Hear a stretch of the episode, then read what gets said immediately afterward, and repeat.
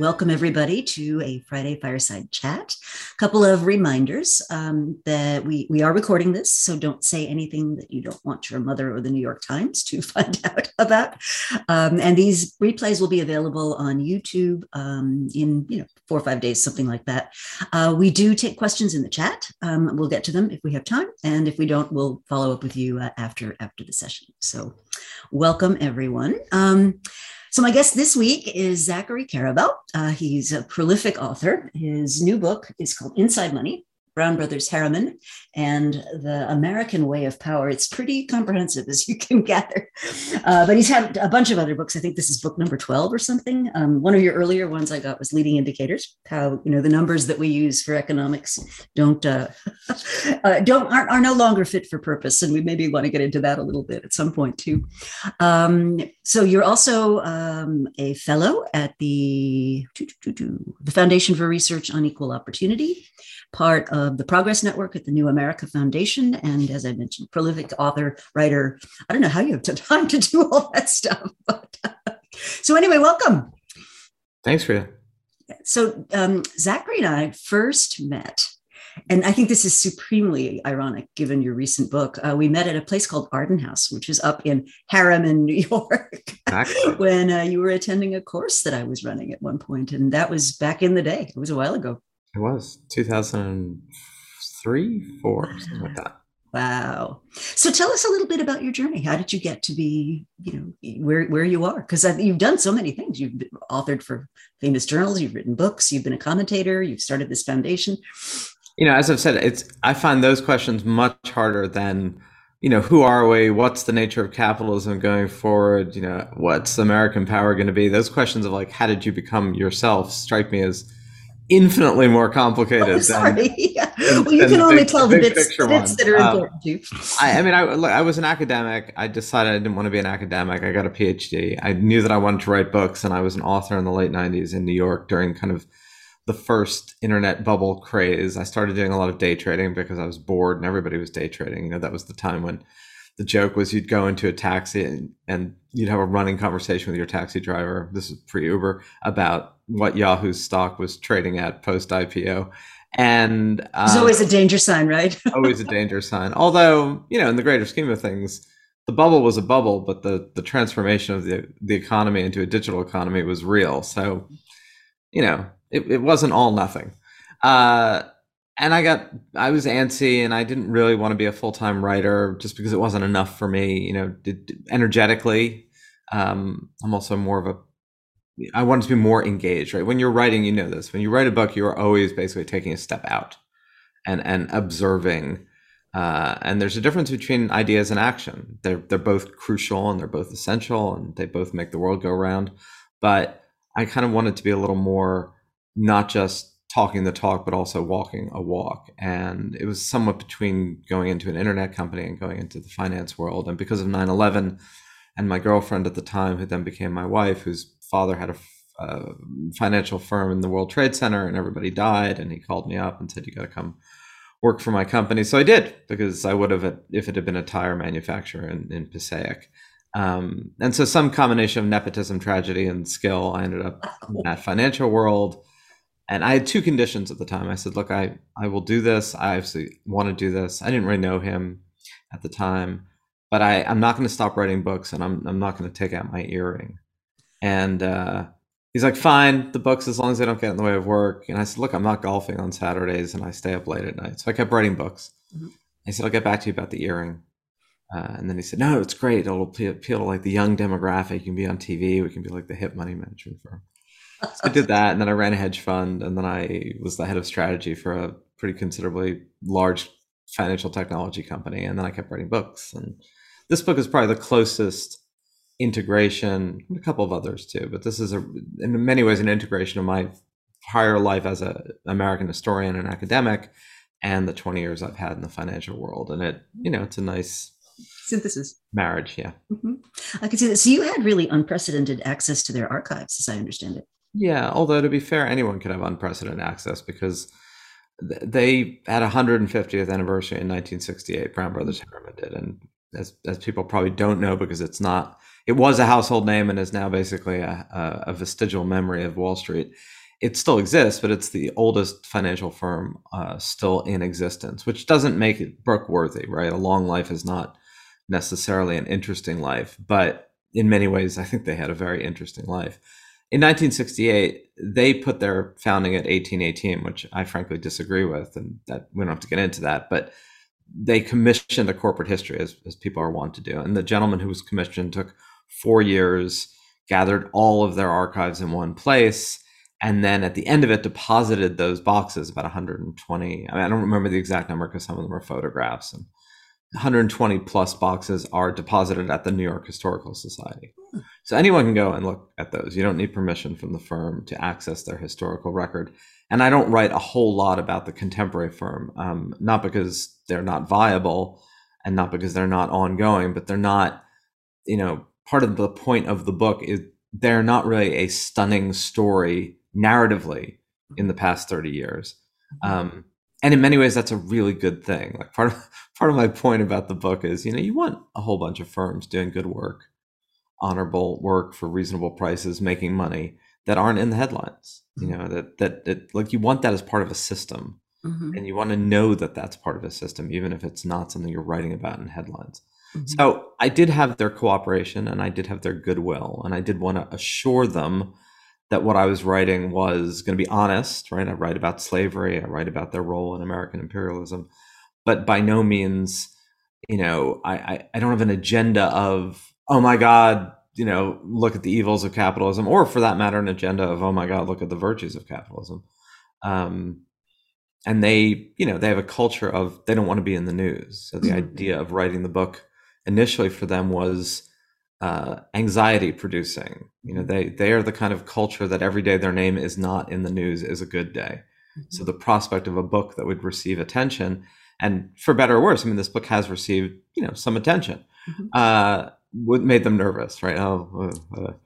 And I did, I think, I mean, I respected that concern and kind of walked them through it. And because I do think it ultimately is a very positive book about their legacy, and I think they see that now. Well, what a lot of people don't realize is just how much power that firm wielded at one point. I mean, the shape of our modern financial system, the infrastructure, the dollar. You know, I mean, a lot happened in the nature of what they were doing that I think is understood. But I think one of the more interesting questions you do ask in the book is this question of what's enough. Yeah. And, you know, there's been a kind of a minor through line since the 1970s of people questioning the more maximizing part of capitalism, as opposed to when is enough enough. I mean, Robert Skidelsky, who was the great grand biographer of Keynes, actually wrote a book with his son about 10 years ago called When is Enough Enough? I mean, it's people have been asking this question about particularly developed world capitalism for the past 50 years. So I'm by no means unique, or I think, you know, particular in that question, but raising it through the lens of a financial firm partnership that still makes considerable amounts of money, just not crazy money. I mean, the firm today is about 5,000 people. They have about $2 billion in revenue, $500 to $700 million in profit, which is, you know, a lot of money in human terms, but it's not crazy hedge fund money, and it's not Goldman Sachs money. And part of the question is, they are a firm in the past 30 years that was content to be what they are and didn't strive to be something that they're not. And I there's a vignette at the very end of the book where they were doing a lot of business in the 1980s.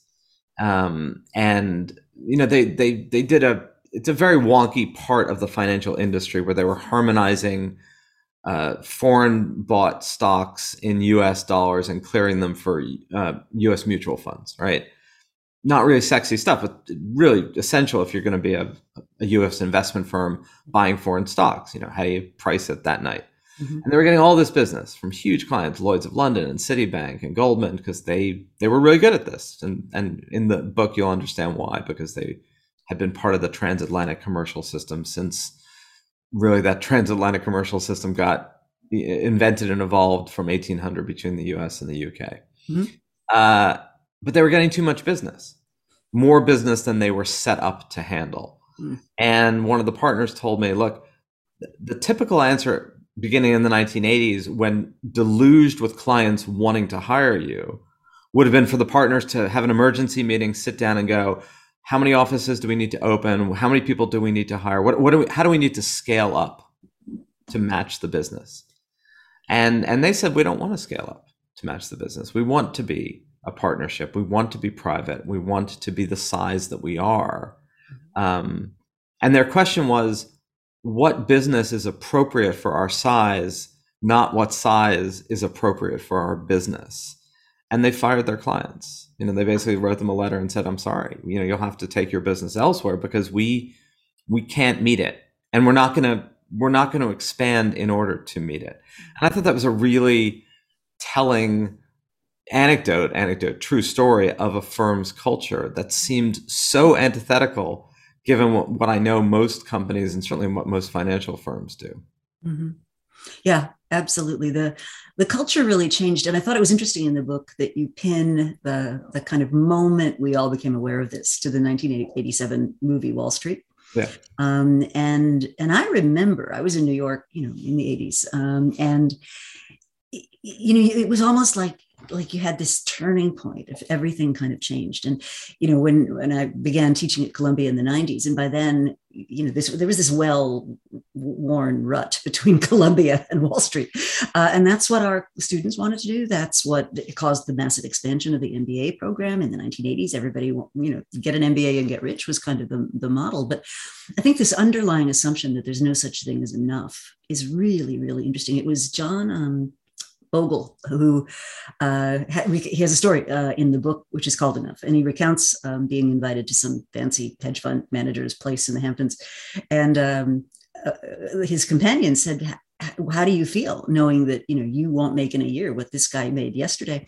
And Bogle's response was fascinating. He said, well, I have something he'll never have. And then his partner said, what's that? And he said, enough. Right. That's such an interesting mindset, though, because and I go to these CEO things, right? And even at that level, even when every minute you're making $1 million or whatever, the ones lower on the pecking order are jealous of the ones higher on the pecking order's corporate jet. And it's all a question of, that's keeping score, I guess. And this has been going on for a while. So there's a story in the book about E.H. Harriman. So Edward Harriman, who, as you mentioned, his estate Arden on the Hudson was one of the largest private estates circa 1900. And the part that still exists in the Columbia for a while used as their executive education and offsite is a tiny portion of the actual estate. Mm-hmm. So he goes on a big expedition to Alaska because he's sort of a naturalist and that's his thing. And Harriman was one of the grand railroad barons of the end of the 19th, early 20th century, and for a brief period of time controlled, along with J.P. Morgan and James Hill, the Northern Securities Company, which was Cassidy and the Sundance Kid. Remember that? Cassidy and the Sundance Kid. I work for Mr. E.H. Harriman, Peacock. I'm forgetting the name of the guy in it.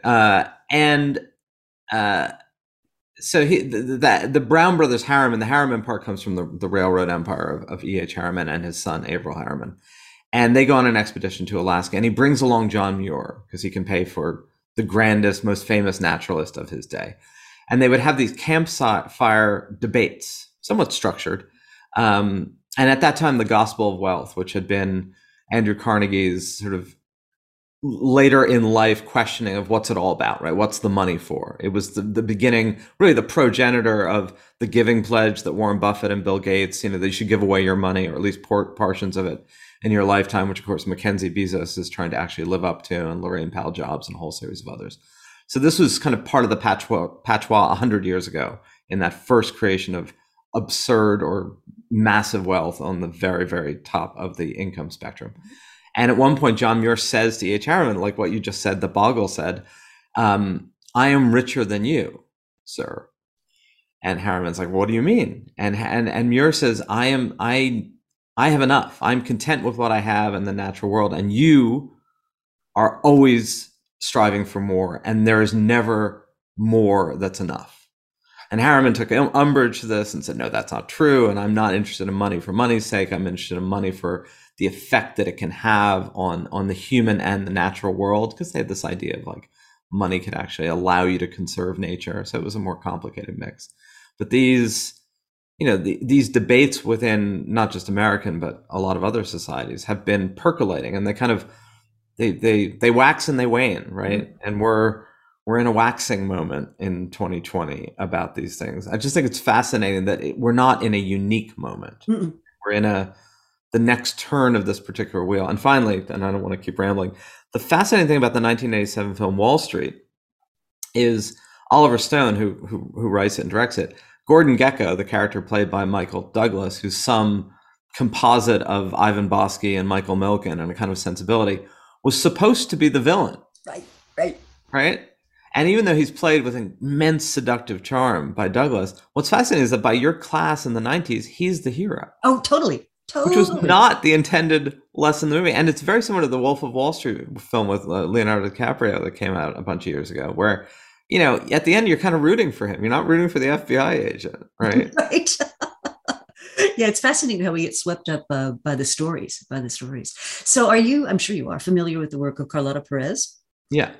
So one of her arguments, which I'm kind of turning over in my mind, is that these capitalist manias, the bubbles, the excessive financialization, actually serve a purpose, which is that they suck productive capital into building the infrastructure on which the next wave of change, productivity enhancement, and potentially a golden age can be built. And I think that's a very interesting argument.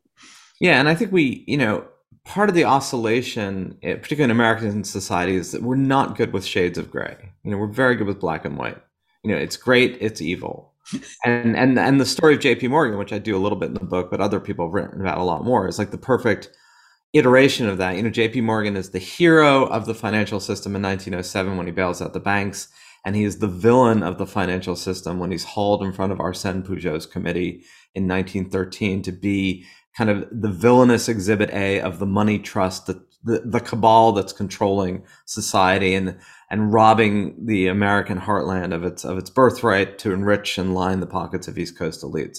And, in a 6-year period, right, he goes from God to devil. And we do this repeatedly in our society without kind of stopping in between and realizing that, both are true. My point about Brown Brothers, by the way, in the book is they were selfish and self-serving and selfless, right? They understood that private gain and public good can't endlessly be detached. And you can't endlessly enrich yourself and beggar the commons. And that was part of their culture from the 1820s. And I think a virtuous one, even with all the vices of elitism and anti-Semitism and slavery. And, I don't whitewash that. Mm-hmm. The idea that financial accumulation at a particular period of time, while it creates huge imbalances, also sets the stage for certain things, is, I think, both true and fascinating, right? The railroad boom in the 1870s, 80s, and 90s, almost everybody who invested in the railroads initially lost their money. The people who made the money were the people who bought the bonds at pennies after the people who invested in the first wave of railroad construction went bankrupt. Mm-hmm. Very similar to what happens in the 1890s, right? The WorldComs of the world, and it was much more about WorldCom than it was about Yahoo, meaning it was the internet bubble was a small portion of the telecom bubble. Mm-hmm. And most of the people who invested in those pipes lost their money. There was way too much capital investment in the short term, given the return short term. But if those pipes hadn't been built and those railroads hadn't been built, you don't have the 20th century industrial next stage of American power. And if those pipes hadn't been laid, pipes meaning the fiber optics, not lead pipes, the pipes of the 1990s, you don't have the internet boom of the aughts and the 2010s. There's no there's no Apple's iPhone without the overinvestment in fiber in the 1990s. And that doesn't mean we should lionize overinvestment, a few people getting shamelessly rich on the misery of others, but nor should we demonize it, I think, to the degree that we do. Well, one of the things Carlotta's work just makes me think about is the utility of some of that behavior that, you know, it's not, as you said, it's not black and white. It's these investments actually built that infrastructure. And I was working with a bunch of telecom firms right around that time. And it was one of those situations, if you were a leader in one of those firms when they were doing, say, the UMTS bidding licenses, you know, if you were a leader in one of those firms, you were really between a rock and a hard place because you knew in your heart of heart that this was probably going to be a money-losing investment. And yet if you didn't make the investment, your investing community would be saying, well, you're not betting on the future. You have no vision for growth. What are you doing? And so you were kind of in a damned if you do, damned if you don't situation right. as an incumbent company.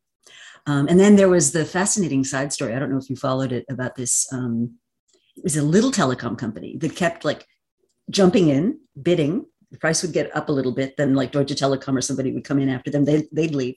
They'd sort of see how things were going. Then they'd jump in again. And then it was like a ratchet effect on the price of those licenses. You know, you could almost see it happening like over the time.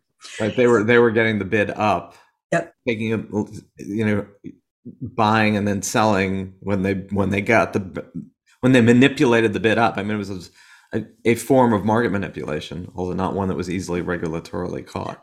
Well, right. I mean, you know, who knows? Institutions take a while to catch up with what's going on. So one of the things that you talked about in the book was this idea that, as you said before, that you know, their class could not thrive unless everybody did. Do you think that we're at a moment where we're starting to, you know, here and now, begin to have that conversation more realistically? I don't know, right? I mean, I know on the one hand, you have the business roundtable, you have CEOs like Larry Fink of BlackRock, to some degree, Jamie Dimon in the financial world. And then, of course, you know, CEOs like Herbert Joly of Best Buy. And there's clearly a move globally toward at least the patois of corporate responsibility and corporate citizenship and the idea that the purpose of a corporation is not purely to enrich shareholders, that there are multiple stakeholders. I don't love the stakeholder jargon, by the way. I don't know why. I guess because it's the way it's used. Mm. But the idea that a company and a collective has a series of responsibilities that are interlinked, and that if you pursue any one of them detached from the others, you ultimately create severe societal imbalances. Look, I think that's vital. And to the degree that there were elites in American capitalism in the 19th century who kind of understood, not always consciously, what I keep jokingly refer to as the Spider-Man view of society, right? With great power comes great responsibility. Mm-hmm. And a lot of these elite institutions like Groton and these private schools in the late 1900s, and then even the elite schools like Yale et al., you know, they were partly in the business of training the elite, and they were all young men, and they were mostly white young men, training them that they had responsibilities as elites, right? That they couldn't just be in it for themselves. They had to kind of be in it for them, for their class, but for their country, for their society. And the turn in culture in the 60s and 70s against that elitism, partly because of the effects of Vietnam, partly because of a sense it was anti-democratic and hierarchical and exclusionary, all true. It was exclusionary. It was, if not anti-democratic, it was kind of questionably democratic. You know, the idea of like the people are too dirty and unpredictable to be left to their own decisions. But the flip side was you had an elite that believed that it had a responsibility to society, and that their actions implicated not just their own world, but the globe, in the case of the mid-20th century American elite and the power that the United States had globally. And I think there's something to be learned from that, not returned to, right? Because you don't want to return to, like you and I would have had no seat at those tables. Yeah. And I don't think we want that world, right? If you weren't born the right gender, the right class, the right religion, the right place, you know, thank you very much. You stay in your lane. We'll lead the world. Mm-hmm. But the responsibility factor, you know, I'm highly critical of tech elites writ large right now. Mm-hmm. And for every generalization, there's, I'm sure, lots of legitimate exceptions and you could point out people. But, you know, to the degree that the tech elite in the past 10 years have gotten vastly rich and the companies have become incredibly powerful without seeming to understand that there is a social contract there. There's a degree to which if you shape the world you're in, you have a responsibility to actually engage that world and confront the implications, even if unintended, of your business models, of your practices. And I think like the WASP elite that Brown Brothers represented, you know, had that. That's why they went into government. It wasn't really for power per se. They had the power. It was for genuinely for public service, which again was self-serving, but of service. You know, all of the, and I wish that, like, you know, tech elites in Silicon Valley was much more of that mindset insofar as it recognized, hey, we should be engaging public discussions about privacy, about who gets to use whose data and for what profit, about, you know, control versus openness, about information and you know, both wants to be free and people want to charge for it. Like, that should be a conversation with government, with the public, with its constituents, all of it. And I don't see that. Yeah, no. And I mean, in my most recent book, I spend a chapter on Facebook and its business model, and basically make the argument that if people had any clue what Facebook was gathering about them and how, what, to what purpose they would put it, there would be a revolution. But, you know, I think another really interesting phenomenon, and I'd like to come back to this conversation about the balance, but another interesting phenomenon to me is that institutions always take 25 years to catch up with reality on the ground, right? Yeah. So by the time we kind of figure out where we stand on privacy, appropriate use of third-party data, how much I can collect about you, like, is it legitimate to do this at all? By the time we figure that out, you know, the reality will already have changed a couple of times. Right. We pass regulatory frameworks that it's basically, it's the equivalent of fighting the last war. Yeah. Right? We're in a constant state of like a Maginot Line. You know, we're always trying to protect against the abuses of the past, and by the time that we do at a government or regulatory level, the abuses of the present and the future have already made manifest. Well, there was a I think one of the co-founders of what's the company, 37 Basecamp, who made an observation. He said, "Look, if you want to fix the data problem, just make it illegal to capture this data and to preserve it." You know, it's simple enough, although it seems sort of you know, inconceivable, but quite seriously, there's a lot of discussion that, you know, this thing is just spun out of control, and we have no way of getting the genie back in the box on the one hand. On the other hand, you know, there's serious social harm being done, and we're not somehow having that conversation.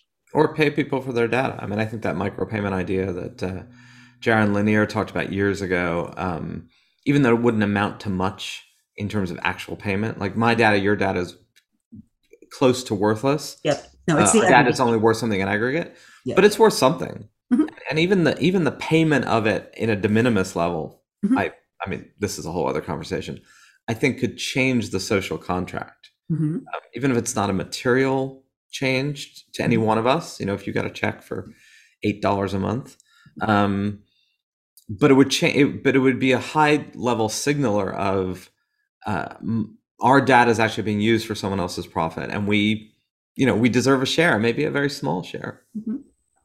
I'm philosophically very much aligned around that. So you said earlier that you didn't think that you were still on the fence as to whether these conversations were going to be more real. And I'm reminded of, I guess, at the end of World War II, well, several threads that kind of come together. So the first thing that I'm fascinated by, and in the book you talk about it as well, is how FDR managed to keep the ruling class in charge, even as they vilified him for passing some of this really pretty dramatic social legislation. But, you know, it was a way of keeping the reins of power in the hands of those who had already had it. But then after the end of the war, a bunch of business leaders got together. I think it was called the Council for Economic Development. And they said, you know, our primary job right now is to create jobs, because we have literally tens of millions of people who've been trained to kill people back in the country without anything to do, right? And then this group of corporate leaders basically agreed that they would, you know, make less in profits, try to create a middle class, try to really encourage job creation. And I'm not sure that conversation is one that we're having at the moment. No, and that, I think, you know, once you've detached the elite and their money and their privilege from the common good. Mm-hmm. It's, you know, it's hard to put that genie back in the bottle too. Mm-hmm. Although I do think we are endlessly in the process of remaking our culture. We're mm-hmm. making the culture of the future, right? The future is an unwritten book or an unwoven tapestry. And we are all in our ways part of the weaving of that. And I don't think any of it is a given going forward, right? None of the structures we have are like laws of nature structures. They're just human systems that we've created at a moment in time for a purpose that can evolve and change, right? And I know that can sound hopelessly idealistic in a cynical world, but I believe it, and I'm going to keep saying it. And, you know, occasionally I have platforms to do so. So, you know, I do think we can evolve and change. We are capable of doing so. We have done so in the past. You're right that that conversation isn't existing. And I think it's not existing because too many of our people of privilege and institutions of privilege have become, have talked themselves into a belief that there was a hilarious line that Tom Lehrer had about, Werner von Braun, who was the Nazi missile scientist who came over and helped develop the US missile program. And he joked, you know, "When they go up, I don't care where they go down. That's not my department," says Werner von Braun. The idea of, hey, whatever the social imbalances of my profit and my success individually or corporately, I'm not responsible for infrastructure and roads and that's a Milton Friedman kind of narrow definition of mm-hmm. what a company is about. Mm-hmm.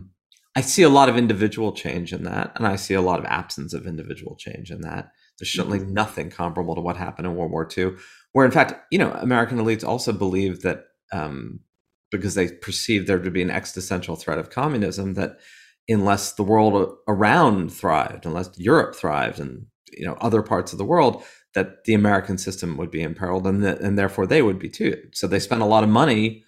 You know, the Marshall Plan and aid to Europe was not altruistic, right? It wasn't like, oh, it was pretty much, we have to spend money to create markets. Mm-hmm. Or a vacuum will be created and then communism will come in and then we won't have markets. Mm-hmm. But it was still an understanding that there is a larger context here that we are both individually and collectively responsible for. Mm-hmm. Well, one of the things that we see now is, you know, as we look at the conversations about things like structural racism, you know, how many of these structures, if you're not subject to them, you don't actually realize how pervasive they are. And that's something I've been thinking about quite a bit, which is, you know, if you start here and I start there, you know, it's going to be pretty hard for me to catch up. Right. And I think that's a very interesting conversation, which I hope we are going to have more of, because I think that's another situation which hurts everybody. Right. Yeah. And look, I mean, I've been very clear. I've just written a long book that is unabashedly a history of white men, rich white men in America, all of which are deeply exclusionary categories from a high place of privilege.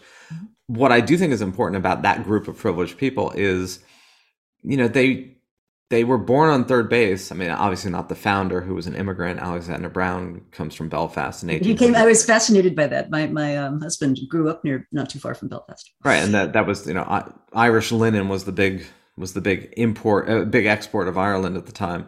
But subsequent generations, you know, they were born on third base, but they didn't think they'd hit a triple, right? Mm-hmm. They knew they were born on third base. They were told, okay, you were born on third base, dude, mm-hmm. and you have a responsibility because of it. Mm-hmm. Like, that's a crucial differential. You know, there's always going to be people of privilege, and there's mm-hmm. always going to be positions of power. Mm-hmm. The question is, what do those who are in it do with it? You know, mm-hmm. do they believe, a la Donald Trump, that they were self-made and they have no responsibilities to anyone except themselves, and some notion of, you know, the collective that's highly selective? Or do they believe that, you know, back to that, the great power, great responsibility equation? Mm-hmm.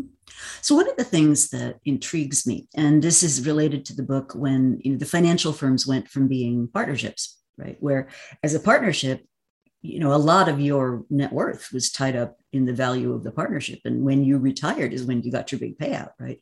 And so your incentives were very much about, I'm not going to take short-term make short-term decisions that are highly likely to blow the place up at some stage, I'm going to be very mindful of the balance between today and tomorrow, I guess is the way I would frame that.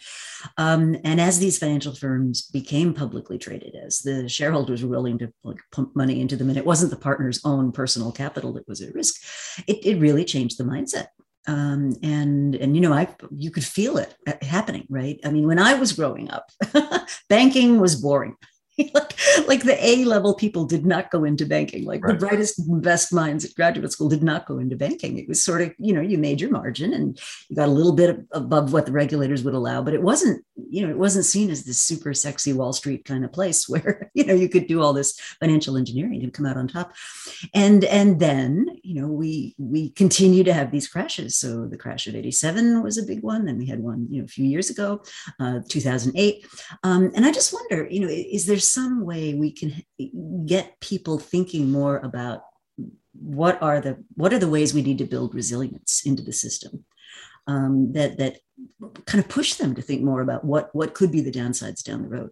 Look, I think part of it is, you know, we do have to confront the structural limitations of publicly traded entities of scale, and part of those are the way in which that has evolved in the past 30 to 40 years means that gains are likely private, and risks are put on the public balance sheet, whether that's public shareholders or actually the government itself. Mm-hmm. And obviously 2008, 2009 with companies like AIG in particular showed that, you know, the ultimate risk falls on the government balance sheet, because if you're systemically too big to fail, that is a problem of the structure, right? A Brown Brothers Harriman and a Brown Brothers partner in 1880, when confronted with a railroad investment, was aware of every dollar they put into that was a dollar that they could personally lose. Mm-hmm. You put up $1 million, you might personally lose $1 million, because mm-hmm. you're a partnership, it's your money. Exactly. And even if you create a consortium, and all these were consortiums, right? So nobody was fully exposed to anything. Even so, it's your money. You know, in today's world, I'll just use Tim Cook as an example, not as a negative person, just as an example. Apple could do a big deal. They could buy a supply chain company because they don't want to keep outsourcing it. Tim Cook could potentially make $10 million personally on that deal. Mm-hmm. There's no deal that Tim Cook is going to lose $10 million personally. I mean, mm-hmm. unless it's a catastrophically bad deal and Apple stock, you know, craters by X%. That $10 million loss is going to be disseminated amongst shareholders and bondholders and banks and Apple and stock, you know, all of it. Same is true of a private equity fund today, mm-hmm. right? You know, Apollo Management's never going to have the people who run it are not going to personally lose the money that they personally stand to gain. They're not even a public company, but they, you know, institutional mm-hmm. investing and lots of people that they are investing other people's money, right? Mm-hmm. So what do you do about an incentive structure that allows that? How do you change that, right? And I'm not hugely in favor of a punitive regulatory framework, because I don't think punitive regulatory frameworks change culture. They may change incentives, but they don't change culture. And usually if you haven't changed the culture, the negative regulatory incentives lead to kind of even more perverse culture that tries to either avoid them. Sarbanes-Oxley. Right. So, you know, wealth of good intentions, lots of unintended consequences. So, you know, I have to confess that other than trying to do my part of putting out a series of messages that people may hear that they may inculcate within their own organizations, I don't have the perfect silver bullet answer to these incentive structures. Mm-hmm. Mm-hmm. Well, capitalism doesn't, as a general rule. You know, I was talking to Rebecca Henderson. You may know her book, Reimagining Capitalism in a World on Fire. It's a terrific book. If you haven't read it, funny enough, I just bought it last week. So. Did you really? Yeah, it's great. It's a great book. And I bought it last week because in a narcissistic sense, it showed up when I was looking at my own book as books you may like. And I'm always interested in what affinity algorithm I end up being a part of. So if you go to Amazon and you look up Inside Money, her book showed up and I'm like, oh, I'd heard about this. And then I clicked it on and then I looked at it and then I got it. Yes. So, you know, I was driven to her book purely through the narcissism of looking at my own book. That's wonderful. I'll be sure to tell her that. She'll be pleased. Anyway, she makes the point that capitalism is fairly bad at independently pricing goods under various scenarios. So when the benefit, as you've just pointed out, you know, excessively accrues to one party and the cost is really diffused, you know, it's really hard for capitalist systems to sort that out. Similarly, if the cost is really, really borne only by a very, very limited group of people, you know, disadvantaged people or people who are being discriminated against by race or whatever it is, and the broad majority benefit a little or don't really notice. Again, capitalism really struggles with properly pricing those things. And her thesis is that there are ways we can actually begin to reimagine that, and ways we can bring about social change, you know, by one step at a time, kind of changing cultures. And I think she used as an example the Clean Air Act, you know, that rivals managed to put their rivalries aside for the benefit of something that no one person benefited from, but as a society, we all benefited enormously.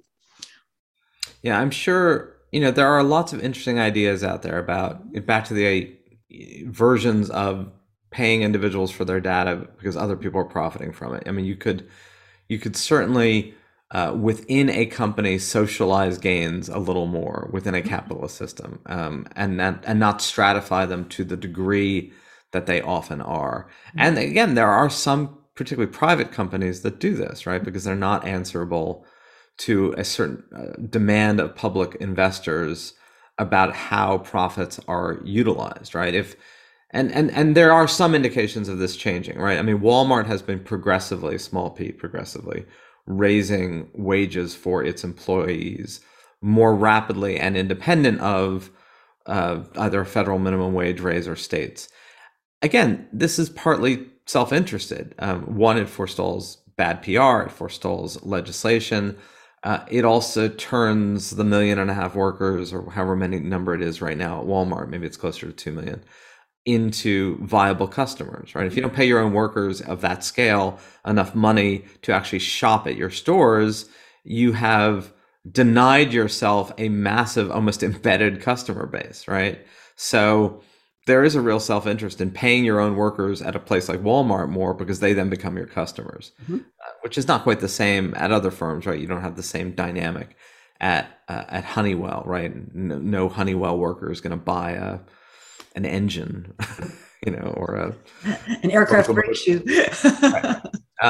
But the idea, you know, it's a similar principle of there's lots of reasons to not do what so many companies do in pooling all the rewards at the top. And look, I mean, companies have found with visionary or at least strong-willed corporate leaders that if you essentially tell Wall Street and Wall Street analysts to go, you know what, right? Like, no, I'm going to raise wages. I don't care if that cuts into my quarterly earnings because it's good for my business, or I'm going to reinvest in the business. I don't care if that depresses my, you know, Q3 forecast. This is what's going to build long-term value. The fact is, you know, Wall Street will ultimately follow that lead. Oh yeah. We actually have a metric that we use. It's called the imagination premium. And basically, it's a way of breaking down a company's market cap into what investors expect from you just because you're throwing off so much cash, the value of operations and the value of growth, which is, you know, you can work out how much is due by having out, you know, from operations. And if you're worth more than that gives you this imagination premium. And what we've found is very, very high imagination premium firms basically have everything priced to perfection. But if you can deliver, right, you're fine. So like Amazon, I think their imagination premium is like 4. I mean, in other words, like 1/4 of the company's value actually comes from the cash flow it generates from operations. Everything else is for growth. Now, if you're low, if your imagination premium is too low, and this is where I really get intrigued at these CEOs talking about, oh, the short term. If you have a low imagination premium, you are highly likely to attract an activist. You are highly likely to be, you know, get a hostile acquisition attempt. Your CEO is highly likely to be shown the door. So we've actually got some research that shows that it's highly correlated with what happens to that leadership team. So one of my hopes is that and metrics like it can start to be something that we build into the mix more, so that a board could say to someone, hey, why, you know, Wall Street's not buying your growth story, right? Let's talk about that. But I think unless that kind of pressure starts being put on leadership, you do have this, you keep the wheels turning, how's the quarter going to work out kind of mindset. Of course, then you have the Brown Brothers Harriman conundrum, which is they probably have a very low imagination premium in their business, very high cash flow premium. Mm-hmm. But they have a culture, back to what I said of that partner in the 1980s, saying we're not going to scale our business to meet demand. We're going to curtail demand to meet our business. Mm-hmm. You know, part of my point in the book, both directly and indirectly, is you don't want a system composed of only one culture, right? So like Brown Brothers as a firm would never have invested in Amazon or Elon Musk. And they're not even an investment firm in the traditional way now. They're much more of a commercial bank and a wealth manager. But the point being, risk capital at that level just wouldn't have been their culture. And I think part of the point is you want a system composed of a variety of temperaments, right? You don't want everybody bullish. You don't want everybody bearish. You don't want everybody going for the gold ring and 100x return, but you don't want no one doing that. And part of what I say in the book, and I've said in interviews, is the ratio of risk capital to stable system capital has gotten way too skewed in the past 30 years, where far too many people are jumping in the risk end of the pool and not enough people are jumping in the risk management end of the pool. Mm-hmm. But you don't want everybody in one end, right? It's not like, I think a world composed only of a Brown Brothers mentality would be too static. Mm-hmm. It would be not innovative enough. Mm-hmm. Well, that's one of the claims that gets made for a lot of European countries, right? That their leadership and their business cultures, I'll just pick on France as an example, are so too much in the stable side of things that they don't have the dynamism that a faster growth economy might. And that's a totally legit criticism. I just think the balance has gotten way skewed within American, particularly financial capital, but it's also true in the large publicly traded companies. It's true in, you know, it's true in a lot of areas of the American economic ecosystem. And I think it's the ratio issue, right? You want risks to be a smaller portion of your overall system than the predominant portion. Mm-hmm. And you know, I know you've taught this for years. It's making people mindful of the fact that, you know, money is power. Mm-hmm. But as power, it has the power to destroy just as much as it has the power to create, a la Schumpeter, right? And those at the epicenter of money in particular, the distributors of, the conduits for, should be mindful of the quicksilver nature of what they have at their disposal. It's like, you don't want your nuclear scientists to be promiscuous about using it. Right. Mm-hmm. You want them to be mindful of using it. And I feel the same way about money. Mm-hmm. Mm-hmm. So let's talk a little bit, got a few minutes left, on about the Progress Network, the New America Foundation, because you're putting time into that. And then the fellowship at the Foundation for Research on Equal Opportunity. Yeah, I'd be just interested in hearing what some of those organizations are. What are their goals? The Progress Network I created at the heart of the pandemic. I had meant to launch it before the pandemic, but I ended up launching it at the very end of 2020, so less than a year, of which you are now a proud member of nearly 100 people. And the idea was, we live in a world where there's a cacophony of bad news and a kind of a generalized conviction that the world tomorrow is going to be worse than the world today. And certainly a pandemic world combined with a, you know, post-financial crisis world combined with a, you know, globally weird world has not done anything for most people's enthusiasm about the present or the future, particularly in the developed world. You know, optimism and sensibility about the future differs greatly by country. Places like Asia and China tend to be more optimistic about their future because they've been in a rising curve. Places like Western Europe, the United States, Latin America to some degree have tended to be much more pessimistic, partly because we've crested in our growth profile, partly because we're so affluent. You know, it's partly a product of success. Anyway, the point being, we live in a world where there's just a cacophony of bad news and a media culture that uses bad news as a way of attracting attention because that's just human nature. I'm not really demonizing the media in that. But there's a lot of people who are talking about how we solve problems we have, or that things are not, the optic of things being as negative as we think is a distorted one. Mm-hmm. You know, there's a lot of good going on. There's a lot of change. There's a lot of progress. But we don't tend to pay attention to it for the reasons I just said. Mm-hmm. And I feel like we have a real, both an optimism deficit and a pessimism imbalance in our public narrative. And that there's a lot of people who are individually offsetting that narrative, but because they're individual and they're not a collective, they're always less than the sum of their parts. So a lot of people who are part of the Progress Network, like you, or Fareed Zakaria, or Tom Friedman, or Anne-Marie Slaughter, or Steven Pinker, or David Brooks, Bina Ventikaram, you know, there's a whole slew of people of multiple races, genders, ethnicities who are prominent in their worlds, but are atomized in a culture where the dominant narrative is we're screwed. And that if you could bring them together and create some network and create a real network effect, you'd create more critical mass that would help us latch on to, we might have problems, but we're solving them, and we might have solved more problems than we pay attention to. And partly from the belief, not that I'm Pollyannish about any of this, that if things are going to hell in a handbasket, it will not be for lack of multiple voices saying that we are, warning about it, highlighting it. Mm-hmm. Right? That waterfront is well covered. The we're screwed waterfront is well represented. But what, you know, the central question I'm asking with the Progress Network is what could go right? Mm-hmm. We spent a lot of time looking at what could go wrong. I love that. I love that. What could go right. Launching a podcast next week, by the way, for those interested. Oh, yeah.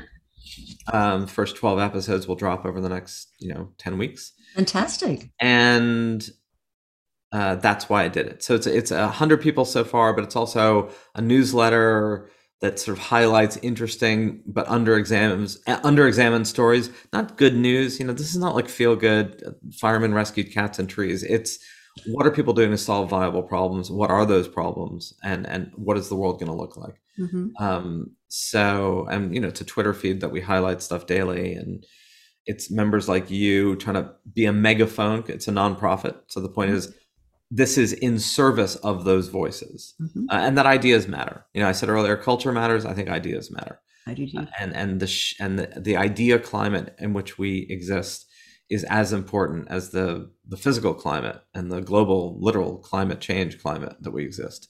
So this is like an idea climate change network. I love that. Idea climate for the better. Yeah, and one of my previous guests was David Borenstein. Who's also a member of the Progress. Yeah, great, fantastic. And he's written the Fixes column for a long time in the New York Times, and kind of building on an idea that, I don't know if it was their idea, but they certainly popularized it, Chip and Dan Heath, talking about, if you want to solve thorny social problems, go find the bright spots. Right. Don't just look at where things are all screwed up. Find out where people have actually come up with solutions, and then see if those can be scaled and replicated. I think it's just marvelous. That's just great. Well, so what could go right? I love that. That's a great question. And that's what we call the newsletter. It's what we're calling the podcast. Uh-huh.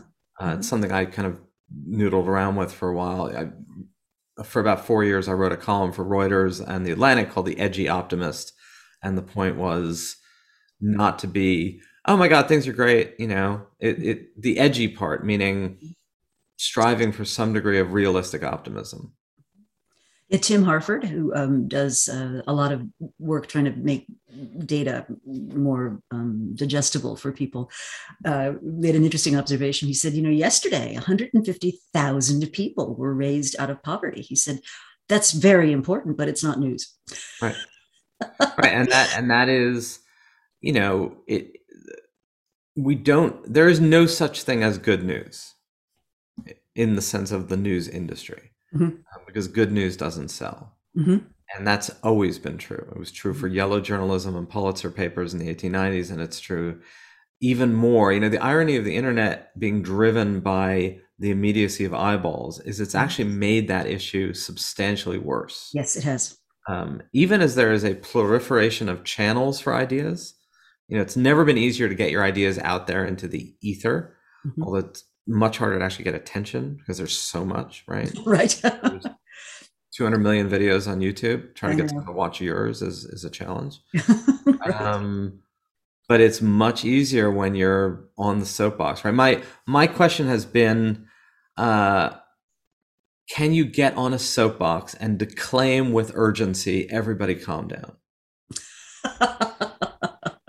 Or are you just going to be like the Kevin Bacon character in Animal House, who does that and they get stampeded? guess we'll learn, right? So where do people go to learn more? So you can go to www.theprogressnetwork.org or look up The Progress Network on Twitter or LinkedIn, or we're actually have an Instagram. Like we do a daily dose of progress on Instagram. Oh, wow. Pointing out. That's fun. Data, you know, literal data, not opinion. And then, you know, and sign up for the newsletter. Awesome. Oh, that's great. Well, it is so nice to reconnect with you, and we should not let it be so long in between conversations going forward. I was going to say, there's actually a fireplace much like yours right next to me, but I couldn't get it in the Zoom frame, but I thought it would be very funny if we could have had a fireplace chat. Fireplace. Absolutely. It's there. Yeah. I promise. It's right there. Not right. All. Well, thank you. Well, thank you so much. And I'm definitely part of the network, and I'll be looking forward to see what we can pull off in the months and years to come.